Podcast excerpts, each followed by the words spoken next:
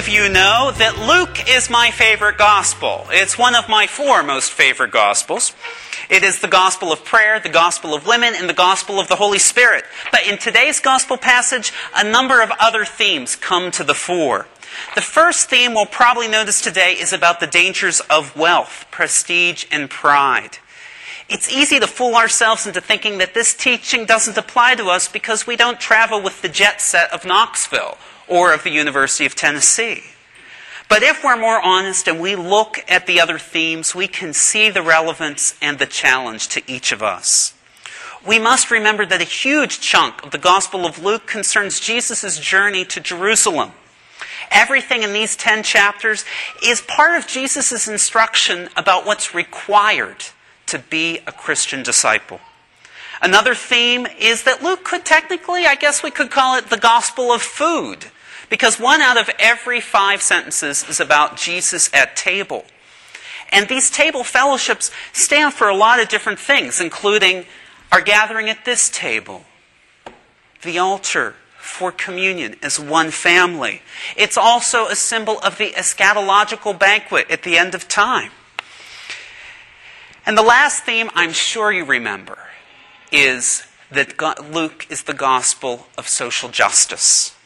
Everyone has a place at the table of the Lord women, foreigners, tax collectors, sex workers, and the physically challenged. All are welcome. I didn't know they were picking that for the opening song. Thanks for making that work out. We must have the humility to accept all people as fellow disciples. And humility is the theme of our first reading today from Sirach. At the table of the Lord, we are all children of God. Lillian Daniel is a minister in the United Church of Christ. She has received a lot of notoriety in church circles and on Facebook for her blog post two years ago entitled Spiritual but Not Religious? Please Stop Boring Me. I didn't realize until yesterday, however, that this woman is the same Lillian Daniel who co wrote one of my favorite books about the public and private aspects of being a minister, called This Odd and Wondrous Calling. In one chapter, she tells about when the university town in which she worked enticed a four star hotel chain to renovate an old hotel. To sweeten the deal, the city offered the hotel chain a $9 million tax abatement. Soon after the hotel arrived in town and received the abatement, it announced that it would break its promise to cooperate with the union of workers from the old hotel. Soon the hotel hired a high priced union busting consulting company. The workers were desperate to keep their old contracts. They appealed to a coalition of ministers in the city. It was an odd group of clergy, including a Pentecostal minister in a lime green suit and matching lizard shoes, a Jamaican Catholic layman, and Lillian Daniels, sporting the most formal clerical collar she could find for the occasion. The coalition really didn't want to get pulled into another fight. But the clergy felt that they couldn't deny the appeals of one cook named Ophelia, who had worked for 20 years at the old hotel. They're trying to take away our union, she cried. When they got that $9 million from the city, they promised that they wouldn't do that. Can they? And do you think it's fair? The university and the Chamber of Commerce threw their support behind the hotel's plan to renege on their promise by holding fancy cocktail hours and banquets at the renovated facility, even as the workers reported how they were being treated with less and less dignity with each passing week. The Ragtag Clergy Coalition felt compelled to meet the hotel executives and speak on behalf of the workers despite protests from some of their own parishioners. When the hotel executives refused to budge on their plans, the ministers gave 30 days' notice that they would organize a boycott of the hotel. One day before the boycott was to take effect, the hotel chain caved, promising to honor the old contract.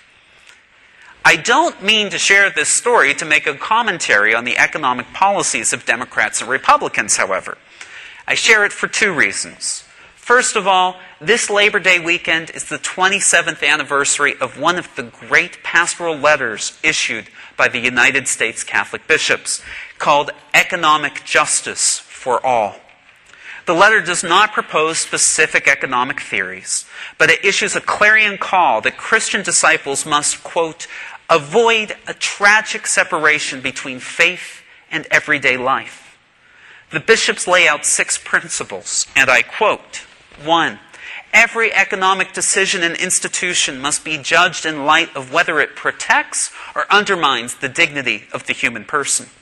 Two, human dignity can be realized and protected only in community. Three, all people have a right to participate in the economic life of society. Four, all members of society have a special obligation to the poor and vulnerable. Five, human rights are the minimum conditions for life in community. And six, society as a whole, acting through public and private institutions, has the moral responsibility to enhance human dignity and protect human rights.